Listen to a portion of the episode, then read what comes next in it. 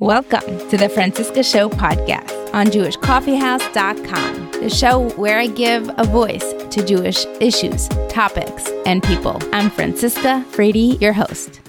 Hello, hello. Welcome back, Fran Stans. Today we will have a short mini episode, just about a half an hour. It is not about Sukkot or the Yom Tovim actually about being a parent of a child with ADD, ADHD.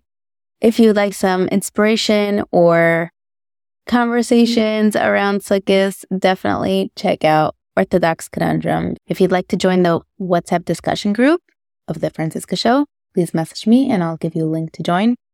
If you enjoy this podcast, please share it with your friends and family. You can also send me messages. I love hearing feedback. I'm also looking for volunteers. If you have a fascinating story or you just have something I haven't thought of yet, please suggest it. We have had some requests to do more on narcissism. So if your parent was a narcissist, is a narcissist, we'd love to hear your story as well. I hope this episode is educational. Thank you for the suggestion. I'm so grateful for our guest today. It's just incredible. It's incredible that we could have these conversations today in this day and age. It's amazing to see how it affects others, the community, our perspective and tolerance. I don't know if that's the word of different people just understanding them better. So thank you for being on this journey with me. This is a Jewish coffee house podcast. So if you enjoy this podcast, you might enjoy the other podcasts on the network. Check out Orthodox Conundrum, Intimate Judaism, Chochmat Nashim, and Let My People Eat. And let's get started. Welcome to the Franciska Show. Today with us we have Sara Hirsch from Lower Merion, Bala Cynwyd. Welcome to the show. Thank you. We're here to talk about parenting, children with ADHD. And someone actually the other Shabbos told me, you have to cover that on your podcast. And then I posted it, you responded, and I'm so glad you teach at the school our kids go to in this community. And what you have to say is so important. And I'm excited to start this conversation. I'm sure for parents with children of ADHD, they know a lot of this already. But I think we have to also start talking about this to people, to the other parents and to everyone else. So this conversation gets more awareness. So everybody understands, you know, what your neighbor's dealing with or what your teacher's dealing with and what your kids' friends are dealing with. So without any further ado, tell us a little bit about yourself, both religiously and professionally, and then we'll jump into today's topic. Okay, my name is Sara Hirsch. I live in Bala Cynwyd, Lower Merion. I have three kids who all go to the same school, Caskey Torah Academy. I was born and raised in Chicago. And you went to from schools to Jewish school growing up? I went to Jewish day school my entire life growing up in Chicago. From preschool through high school, I spent a year in Israel studying at Midreshet Moriah and went to Stern for college, where I got married the day after I graduated, moved to Bala Cynwyd, and I've been teaching in this school I've been in ever since. So it's been since 2010. Okay. And what do you teach? I teach pre K, so four year olds. That's been my passion for the last almost 15 years. Thank you for that introduction. Let's jump into our topic today. Tell us how your experience begins with ADD, ADHD. So, my experience begins with my children, but really goes far back to, I guess, my childhood with my brothers in hindsight. But my oldest was born and probably like early in his toddler years, I was like, something is atypical in my son in terms of his like development, even though he met all of his milestones very typically, something just felt different. And no one cares. no one cares when your kids are super young you're kind of like struggling in like solitude. Most medical professionals or mental health professionals, they don't care until your kid is really school age of how it's affecting the child, the family, the parents. And how is it affecting? Um, it's hard. Every day is hard. um, I've learned a lot over the years and I'm still learning all the time. Bigger kids, bigger problems. So my oldest is 12 years old. And when he was younger, it was a struggle in terms of his hyperactivity. He was always on the move. We'd go to a Shabbos meal and I was never at the table. My husband was in medical school. And when my, my husband was in his second year of medical school when my oldest was born and was often on call on the weekends. And so I'd go to Shabbos meals myself and end up really just not at the table. And there was no reason to go out because it was easier to be in my own home because my son would be always on the move, which is typical for all of us with toddlers. We are all, we've all experienced that. It was a different level though. How so? It's so hard to even fully put into words because I don't, I don't actually, I don't have an answer necessarily. Like, I couldn't take my eyes off of him for even one second because he was in everything. But so as every other child, it just felt different. He couldn't entertain himself ever. He never played by himself. He never had any interests really. Like he was interested in everything and nothing. So it's not like he was interested in like cars and trains superheroes. And that was like an obsession for a period of time and that would occupy him. Rather, he would jump from thing to thing to thing. And so, you know, there's, you can't have that many activities around you always and things get bored and things get stale and that's when kids get into trouble. So in his preschool years, I'd say in his toddler years, they were maybe easier than what they then turned into in his preschool years. I'd say when he turned four years old, I actually the privilege of being his teacher when he was four. And that was one of the hardest years of my teaching. He was, it was pre-diagnosis, pre-treatment, and I had another kid who was two and still a husband who was still in training. And so I was really parenting what then became two undiagnosed and untreated ADHD boys solo, even though my husband is phenomenal. He just physically wasn't around because he was working hard to get to where he is now. So when Zach was four, he he was a whirlwind. Like he was getting in trouble everywhere. He didn't care about authority. He didn't care. He didn't care it was hard. Thank you for demonstrating some of this. I cannot imagine. You're just describing it, and my heart's pounding. So let's move on to diagnoses, medication, and what's changed. And as you said, the medical professionals didn't care about it until they are of school age. Does it get better? That's my ultimate question. So, okay. Sure. So getting the actual getting a diagnosis was not easy. Again, we're going back around around 10 a little less a little more than 10 years ago, but the school district would only help if it was a academic struggle, which my son, my kids have not, thank God, struggled academically. And so the school district didn't care. And the pediatrician couldn't guide me on who to go to to get a diagnosis. They wouldn't diagnose, even though it really is a simple this is my opinion, a simple checklist. Um, either meet the criteria or you don't. But they wouldn't diagnose. And so no one was telling me who to go to. Do I go to a psychiatrist? Do I go to a neurologist? Do I go to a, I don't know. Like no one would, would guide me. And so I kind of asked people in the community who I knew had children with struggles and was guided by one family to a neurologist who, in hindsight, that was probably not the best avenue to take but he met with my son. We did a full like neuropsych eval, and he was diagnosed on the spot with combined ADHD with hyperactivity, impulsivity, and distractibility.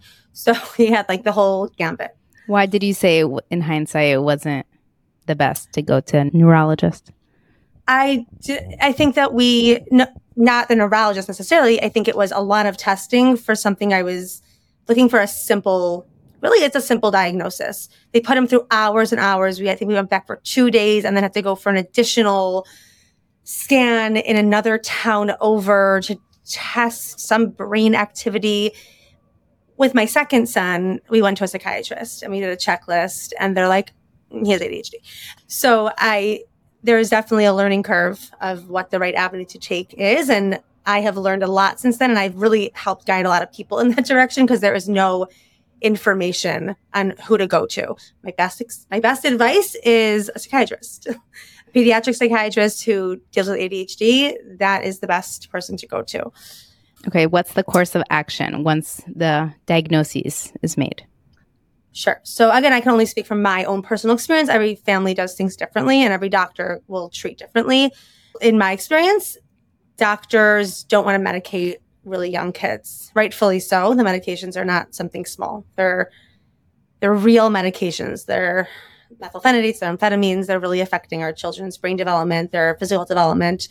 It's stunting them in some ways. My kids are both of my boys who were really chubby, chubby babies and toddlers really are, are, they're thin. They're thin, concerningly thin.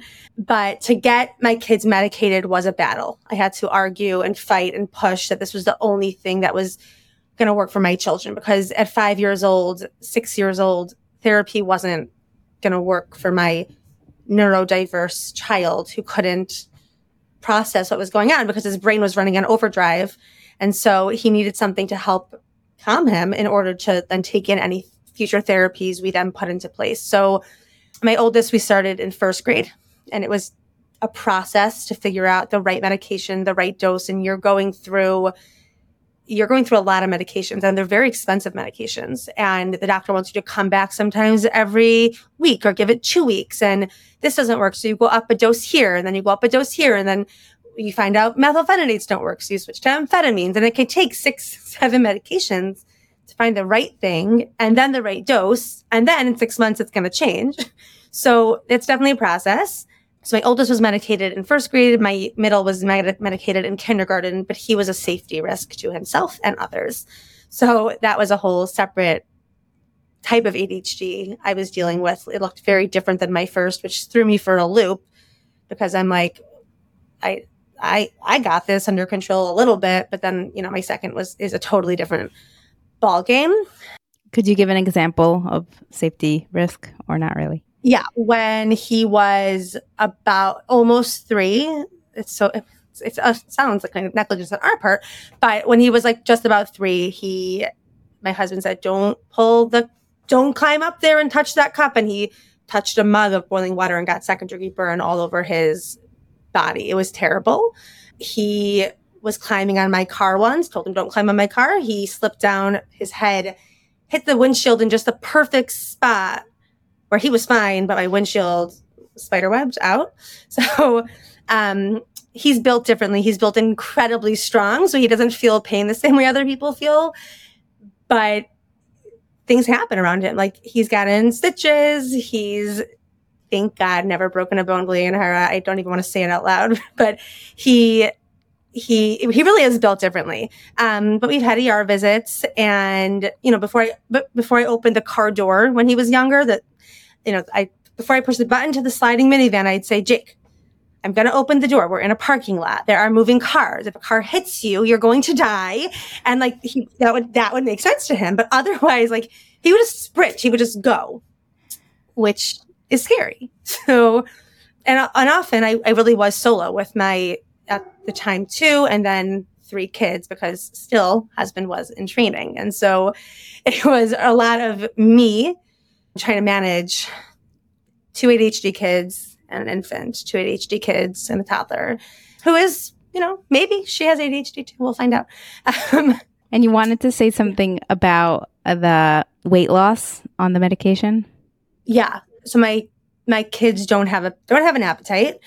My oldest doesn't have in general such a big appetite. My middle does have a big appetite. Typically, when medicated, they will not eat the entire day. So they will go they leave the house around 7.45 in the morning they have had a decent breakfast and they will really starve themselves up until they come home let's say around 4.30 5 o'clock my oldest comes home 5.30 it they will like stuff their faces because they actually haven't eaten anything all day long. And we, we're really mindful of we're weighing them constantly and making sure to like provide foods that are high in protein high in fats but like I try not to talk about it a lot because I don't want to create a problem with food and make them obsessed about food because they're already weighing themselves constantly and they're like, I gained four pounds.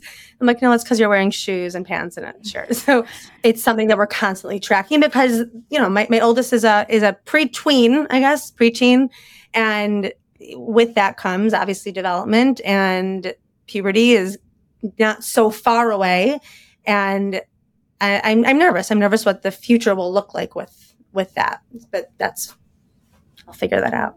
When you said it's tricky and more complicated to medicate children at a younger age, what went into your decision to begin medicating? Was it a the best of two evils or something? What what's so, the saying? The worst, right? The worst of the lesser right. of two evils. It was for my youngest. It was really a safety concern. It was I, I needed him to. Be, he might have been medicated as early as definitely five. I, I don't think earlier. He was a, he was a safety risk. Like we really were afraid for his life and for others around him. And he was such a good boy. Like he really is. He's a really good boy he just he was impulsive, like you know. So he didn't see danger, which is really scary because everything is dangerous. And I'm an incredibly anxious person, and so I see the danger in everything, and he sees the danger in nothing. And so now that he is medicated and he's older, but he he's more cautious and and I saw that as he was getting older I don't I do believe it's the medication like it allowed his brain his body to stop for a minute and his brain to think for a minute and like process like, oh, this is not a safe option. With my oldest, it was more functioning in school, at home, socially, with family. Like he has, a, he has very big feelings, still does. And just got a call from school. And he struggled with just keeping his emotions in check. And by the way, medication is not a magic pill. And my husband reminds me of that all the time. Like just because we're medicating doesn't mean all the issues with the ADHD are going to go away and it's still a process but he was more just he couldn't sit in class and he was getting in trouble constantly. And that doesn't feel good for a kid. Forget about the fact that it's disruptive to the teacher and it's annoying for me. To have phone calls from the teacher and it's annoying that you can't sit and eat dinner for five seconds. It doesn't feel good for a kid to constantly be told stop sit don't. I, I have to remind myself often that and I want to believe this, that they're really doing the best that they can with the struggle that they have. And it's really hard to remember that in times of chaos. So that's a goal that I'm constantly working on. And are there any other changes in their personality or behavior on the medication that is worth mentioning? Yeah, absolutely. So every, every kid will be different on it. It definitely, someone once described my middle son. It was, it was sad. She said, it almost looks like the sparkle is gone from his eye. And I'm like, ugh, but you're right. But that sparkle is what got him in trouble. So, yes, like there's the, it, it dulls them a little bit, which is really sad to say because they're fun. My kids are so fun, but that's what makes them so incredibly difficult. So, yeah, I mean, they're more subdued, which teachers appreciate. and like Shabbos afternoon when we go places, my kids are sitting on the couch reading books, and everyone's like, "Your kids are really well behaved." I'm like, "Yeah, it's because they're on amphetamines." So, yeah, it's when they're not medicated, which is few and far between, because like we pref- it, it, we prefer when they are. We want to enjoy our time with our children. We don't want them to get in trouble. We don't want them to feel bad constantly. When they're not medicated, they are a lot of fun to be around, but it also is hard to be around them, which is. And when are they not medicated? Yeah. Is it like Yom Kippur and Tisha B'av, or other way. They're they're not. My oldest isn't bar mitzvah yet, so we're, we haven't crossed that bridge of what do we do in terms of medicating on those days. They're sometimes on a Sunday, although now that like Sunday school will be starting, they will be medicated on Sunday, and very infrequently on Shabbos. Like sometimes if my oldest wakes up super late on a Sunday, I'm like, okay, like we'll skip it for today and we'll just like cross our fingers and try to like avoid each other for most of the day but it's few and far between. And they take it happily, or do you have to fight them on it? They take it very happily. They know, like they're very aware that they're they're not embarrassed about it. They talk about it constantly, um, especially my middle. But they they know it helps them. My oldest pushes back. Lately, he's been pushing me. I want to try without it, and I'm like, for what purpose? Like, you know, it's going to be a bad day, you know. So he, he's like, yeah, okay, fine, and then he takes it. So, and it's never been an issue with swallowing the pills which is okay. we've been very grateful. Talk to me about your emotional struggles as a parent. I've beaten myself up over it for years. I still beat myself up over it. Like there's a sense of shame that comes along, especially before a diagnosis. There's a sense of shame that like you're a bad parent and that you know, you have friends with these perfect children who are just compliant and respectful and calm and will just sit and color and play in one spot. And my kids are like running laps around them. It's embarrassing. And, you know, I, I used to feel really embarrassed in school when my kids would be throwing an epic tantrum. And it's, it's embarrassing. That's like the biggest word I can use. And there have been so many times where I've just feel like felt beaten down. Like I've done all the things. I've gotten my kid diagnosed. I've gotten my kids medicated.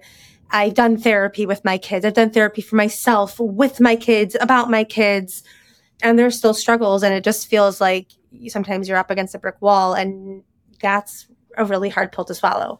Another piece that I really try to remind myself is that I'm, it's not my job to make my kids good necessarily. I'm providing them all the tools and I'm supporting them and I'm giving them a lot of love and compassion as much as I possibly can. But at the end of the day, like they're their own person. And so I can't can't force them to be a certain way, but it's still embarrassing when they're not a certain way. Do you feel like the school system supports you? Or let me rephrase the school system requires the child's cooperation and silence and what's the the word? Compliance compliance versus alternative ways of schooling may not require I, I can just hear a hippie parent saying this is my child and I should just nurture him in the environment he needs to be in instead of changing his brain and and things in his brain so he becomes a different child because the classroom requires him. So we're all safe, so we can manage all the children that need to be watched by one adult or two. So I think that there are schools that are that that are that model that are more you know out of the box. The school that my kids go to, that I teach in, that your kids are at, it's a pretty traditional, traditional educational model, which I love. I we chose to go there. I, I do like traditional education. I think that the school, I've seen the growth of the school since I since I've been there, and so it's what it was when I first joined is not what it is now, and I mean that in the most positive of ways. Um, I believe that you know there's a box that our children fit in as students, and then the school kind of makes a bigger box around it for neurodiverse children to fit in that box, and so there is room for diversity in the school. I have found that they work with me, but I've also always been a very open minded parent regarding that. So I, I don't pretend my kids don't have issues. I'm very, I want to be a team player. I want to partner with them for my kids' success. I'm not pretending my kids don't have a struggle. The only person that that hurts is is my child. So because I'm open, I think it's helpful for the school to be able to come to me with any concern and they know I'm not going to fight back. They know I'm not going to argue. They know I'm going to support them wholeheartedly. And I always have, and I hope to always do that. So I, do think the school does a really good job at incorporating neurodiverse children to a degree. There's always going to be things that are more severe that a school, especially a Jewish day school with limited resources, can tend to. But I think for like a traditional ADHD child where the parents are on board partnering and doing all the things, and I do believe that all the things include medication, even though a lot of people don't. I think that kids can be very successful in a traditional education system. And my questions are coming from curiosity and hearing your point of view, not to attack or judge the school. And we love the school. Just want to have that on record. Let's talk about, you know, your dreams for them as growing children becoming adults and what's out there for them and how do you nurture the best kind of life for them knowing their struggles Sure. People have asked me about like, we've had conversations with, a, this is a topic of a lot of my conversations, but I've had conversations about like my kids in the future, and I'm not afraid for my kids in the future. I'm afraid for the journey to get them to that point in the future. Like that's what's hard. Like I know they're going to be functional adults and per- like, do well in the world and they're so creative and they're so funny and they have they're so bright and so they're going to do so well it's just in school, it's hard. Like you have to follow so many rules and there's more flexibility when you're outside of it. You get to work on your passions, what you love and what you care about. And school's not for everybody. Happens to my kids do well in school. It's just I, I I'm not afraid for their future. I really think they're going to be successful, productive adults. It's just that journey is hard. Yeah. So I have another, you know, handful of years. you did bring up in our pre conversation the idea of judgment, judgment of other parents, or self judgment. Did the word embarrassing or embarrassment cover all of that, or is there more? Sure, there's more. I mean, I think the embarrassment comes from the judgment because you you always feel judged when your kid's misbehaving. I think all of us as parents, there's a piece. Of, I think most of us as parents feel judged to some degree when our kids are acting out because I think that a lot of times people believe it's a reflection on us as parents, even though it's not. I really, I've been teaching preschool for so many years. It's like a child's behavior is not a reflection on a parent at all. And so parenting is important and the way we parent our kids is important. But I've tried, I've worked really hard on giving myself grace and trying to like hope that people are not judging me and rather like empathizing. you know, their heart goes out when I see a parent struggling with a young kid pre, you know, who, who is struggling in these similar areas. Um, my heart goes out to them because I know the struggles. I'm grateful it's not me in that moment. Like I'm grateful I'm not struggling in that very moment, but my heart really goes out to them because I know, I know the struggle. And this, like our school has sent many parents to me over the years to talk about my journey because they were struggling with what do we do? Like, do I want to medicate my kid? Do I want to diagnose my kid? Am I willing to take this, you know, go this route? And so I feel like my openness of my entire journey with my children's neurodiversity has been helpful for other people. And I, I didn't have that when navigating my whole journey. And again, my, my journey is not near over, thank God. But what about your social circle? Do you like to congregate around parents who have similar struggles to you? Or do you want to avoid them because you don't want more of that in your life? So n- neither like neither here nor there. Like we are we're friends with our friends who like my husband and I were friends with, you know, pre-kids. Our kids have become friends over the years, but not necessarily same grades, even same school. Um, plus, we've also become friends with our kids' friends' parents over the years, just because that's a natural you know, you're hanging out with them and you like them. And some of the kids have similar struggles, different struggles. I think everyone has some sort of struggle with their child. And well, you know, I, I think it's nice when we can all talk openly about our kids' struggles because I have a struggle that's diagnosable, which is like real, but everyone's struggle is real, regardless if it's a diagnosis or not. So like, I don't care if a kid has ADHD, ODD, autism, like neurotypical. Like I don't care about that. Like if I like you, I like you, and if our kids get along, wonderful. And if not, that's a different story. But okay, yeah. as a parent and a teacher, do you find yourself judging parents who have typical children when they are struggling with something that should be, you know, I you're you're shaking Absolutely your head. No, I'm saying that for people listening? So, yeah, so absolutely not. And I, I'm going to go back to a story so many years ago when my middle is about to be 10. And so I was talking to a friend of mine who had from the, from the day she gave birth, like she gave birth, no epidural, which was like my, my goal in life. No epidural. She was up walking the hospital like that night, just like walking laps around. She felt amazing. She like her baby slept through the night, like the first week and she was just like nursed beautifully, like no struggle at all. Okay. Meanwhile, I'm like dying. My, my, my middle stopped sleeping at two months old. He didn't sleep through the night until he was three and a half, until we got tonsils and adenoids removed. I'm not exaggerating for one second. I was, and I went back to work at six weeks and I was just working full time. It was just a disaster. And she just like was just like living the life. And I was so jealous of her. And I remember her coming into show one day and she was just like, I don't even know what to do. Like my, like she's driving me nuts. And I remember saying like, that's nuts. Like that's my son on his best day. And I wasn't judgmental. I was just like, oh my God, I'm shocked and now I'm just, as I've gotten older, everyone's struggles are real. So I'm, I'm really not judging. I think back then I was like, that's insane that you're struggling. Like everything about your life is so perfect and easy.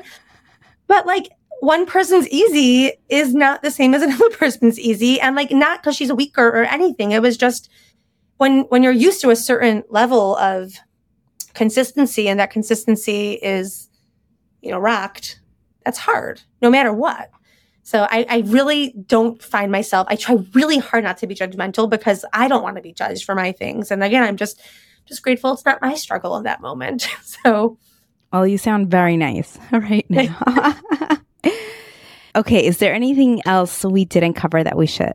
I don't know. I think like as a teacher. I think that's important for like parents to hear, especially those of like littles who maybe are like wondering and considering, you know, taking that route at some point in their child's life. Like there's no shame to you as a parent and your child. Like it's not this like, you know, black mark that's going to follow your kid forever. It's like the biggest gift you can give to your child. I- I'm a huge proponent of labels. I think labels allow for the people around you and the people who love you to to help provide for you in the best way possible. And so, unfortunately, we live in a world where not everyone is so nice, but when they know that there's a difference, they're going to differentiate accordingly. And so, once I was able to say to my kids' teachers, oh, well, my son has a diagnosis of ADHD, and here's what it looks like, and here's what works really well for him, that everyone was willing to bend and differentiate accordingly. But before that, it's not that they wouldn't, it's just that your a child is viewed as like, oh, wait, like why should your kid need all this extra stuff? Like he's no different than all the other kids that sitting in the class. It's hard when you're managing a full class of kids. I I couldn't understand that more.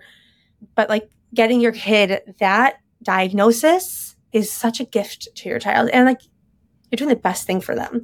So I'm a huge proponent of diagnoses. It's not that you're giving them the issue, you're giving them the solution or the empowerment to deal with it. Yeah it happens to be like children with ADHD are some of the most creative and funny. I, knew the word issue was the wrong word. Yeah, yeah, yeah. No, no, it wasn't. Oh, I didn't even think twice about the word. But it, it, it's it's almost if you can get past the executive functioning struggles and the impulsivity struggles and the hyperactivity struggles, you can get past all of that. It's actually like the ADHD is also like such a fun it's fun. Like my kids are incredibly creative. My kids can hyper focus and you know, they can they're distracted, but they also hyper focus on things, which could be part of some kids with ADHD. And like, that's also a gift. So there are parts of it while it's a struggle, like there is a part of it that's like, and I, I have to remind myself that a lot, that there is a piece of it that like it's special. Would I like my kids not to have ADHD? 100%. It would make my life a lot easier Am I shocked my kids have ADHD? Absolutely not. Both of my brothers do. My I probably do have undiagnosed ADHD. Like it's not, you know, it's so genetic. So it's such a gift. I was never diagnosed back in the early 90s, late 90s. No one was diagnosing girls.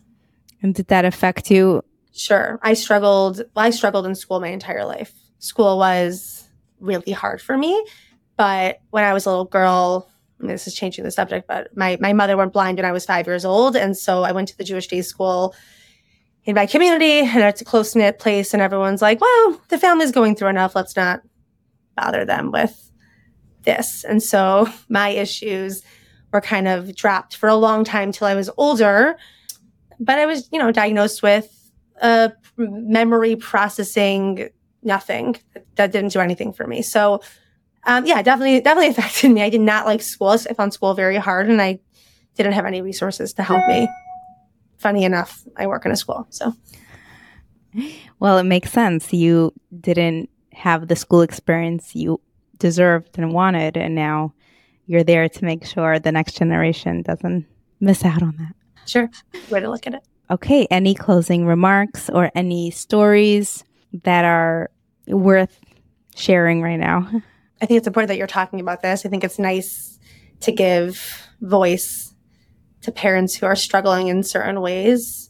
Just want to express that while I'm struggling, we also have a very happy family life. and so while things are struggling, I struggle constantly, I wouldn't look at our family and be like, it's a disaster in here. Like we have worked to have systems in place so that our family life is actually like, it's, it's calm and calm is the really important word there. Um, but I, I, appreciate having an opportunity to talk about it, in my experience, and I hope that it gives other people clarity and feel empowered to help yeah. their children. thank you for, you know, talking about this and sharing and talking about those low moments as a parent when you think that you're the bad guy. And it's a hard thing to say and share. So thank you. Sure. Welcome. Thank you for having me. Pleasure. Thank you for listening until the end. Thank you for spending your time with me. Thank you for sharing this podcast with your friends, family, neighbors, helping the show grow and get these stories, messages, and information out there into our communities. If you'd like to join the WhatsApp group, message me if you'd like to suggest a topic or actually volunteer to share your story on a topic that you are suggesting. Please message me. I always love hearing your feedback and your messages are always appreciated. So keep them coming. Have a beautiful Yontif and see you next time.